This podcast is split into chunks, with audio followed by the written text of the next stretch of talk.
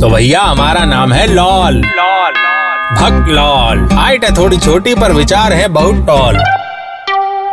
तो भैया, आजकल सब हो रहा है ऑनलाइन। ऑफ़िस, पढ़ाई से लेकर शादी तक। मैं तो कहता हूँ कि कोई भरोसा नहीं है कि कहीं बच्चे भी डाउनलोड करने का सिस्टम ना पैदा हो जाए। एनी वे मूविंग ऑन देखिए, पढ़ना लिखना ज़रूरी है, पर वो दिन दूर नहीं जब आप इस कहावत को उल्टा करके इसमें यकीन करने लगेंगे। पढ़ोगे, लिखोगे तो बनोगे नवाब, खेलोगे, कूदोगे तो होगे खराब। तो मेरे रसगुल्ले, मेरे दही बल्ले मेरी जान के छल्ले, इसको तुम कर दो उल्टा। खेलोगे, कूदोगे तो बनोगे नवाब। कैसे?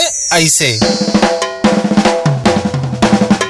भाई, कोरोना काल चल रहा है और अगर इस कोरोना ने हमें कुछ सिखाया है तो वो है आत्मनिर्भर बनना। अपनी साफ़ सफ़ाई का ध्यान खुद रखना, अपनी सेहत इम्यूनिटी का ध्यान रखना। पर कोरोना ने एक और चीज़ सिखाई है कि आने वाले टाइम में सबसे ज़्यादा फ़ायदेमंद करियर, पेशा, कारोबार, व्यवसाय अगर होगा तो वो होगा कि आप इंजीनियर, डॉक्टर, लॉयर, आर्किटेक्ट या मीडिया प्रोफेशनल बिल्कुल नहीं बने। बने तो सिर्फ़ फिटनेस ट्रेनर, अपना जिम या फिटनेस सेंटर खोले। भाई, देखिए कभी लॉकडाउन कभी वीकेंड कर्फ्यू कभी नाइट कर्फ्यू इसका सीधा रिश्ता है आने वाले टाइम में फिटनेस से जुड़े हर प्रोफेशन से। लॉकडाउन या कर्फ्यू होगा तो हम घर टाइम से आएँगे या बाहर जाएँगे ही नहीं। घर पर रहेंगे तो सारा दिन वाईफाई इंटरनेट ओटीटी टीवी पर देखेंगे सीरियल मूवीज़ नई नई सीरीज़ और जल्दी बन जाएँगे हम काउच पोटेटो यानी सोफे वाला आलू। फिर जब लॉकडाउन खुलेगा तो याद आएगा कि अरे फिटनेस नाम की चीज़ तो हम भूल ही गए। बस फिर आएगी बाढ़ फिटनेस फ्रीक्स की जो दौड़ेंगे जिम जुम्बा फिटनेस सेंटर्स की ओर। और डिमांड सप्लाई का तो आपको पता ही है, जितने ज़्यादा लोग, उतने ज़्यादा कोच और इंस्ट्रक्टर्स की डिमांड। और हम जानते हैं कि रियल वेल्थ होती है आपकी अपनी वेल्थ। तो अगर आपको बनना है हेल्दी और वेल्दी तो इन्वेस्ट करिए अपने खेल कूद में। चलिए, निकलता हूँ। नाइट कर्फ्यू शुरू होने से पहले चखना ले आऊँ जरा।